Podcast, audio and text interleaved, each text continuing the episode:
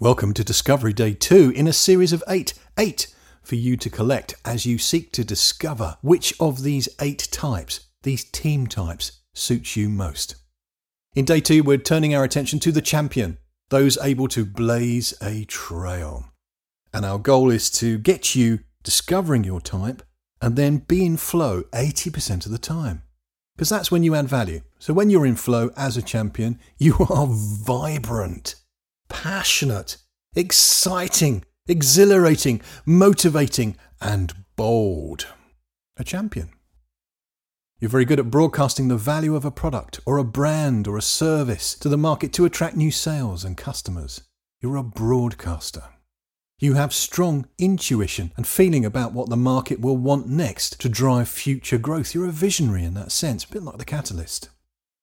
You're very good at reading a group, a crowd, or market accurately and adjusting the content delivery and offer as you go. You're an improviser. You're also pretty good at shaking up the status quo to get people's attention by shining a light on value creating ideas and even value creating people. You can drive new sales growth by opening up new markets where brand and public reputation is critical.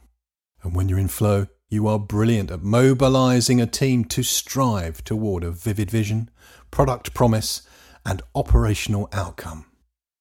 What about when you're out of flow? What are the dangers? Well, it's possible for you to oversell product results and underdeliver. Oversell, underdeliver. Overpromise, underdeliver. Danger. You can become too attached to appearances and you can neglect what underpins real value creation for you, the team, and the client. You can be fearful of looking bad, so you can indulge in vanity and avoid transparency with your team. You can also be overconfident. Yes, it's possible to be overconfident and come across as arrogant, demanding, and competitive, even with people on the team.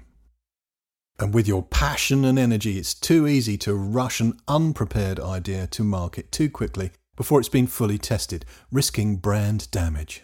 Champions, interestingly, can also quit. If you get too much rejection too frequently during a new product launch or promotion, it can cause you to feel like pulling back and quitting.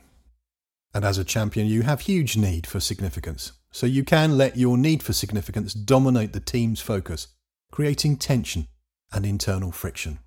Our goal is to let you shine, champion, to blaze a trail, but a trail that has been researched beforehand so that you can shine, you crazy diamond.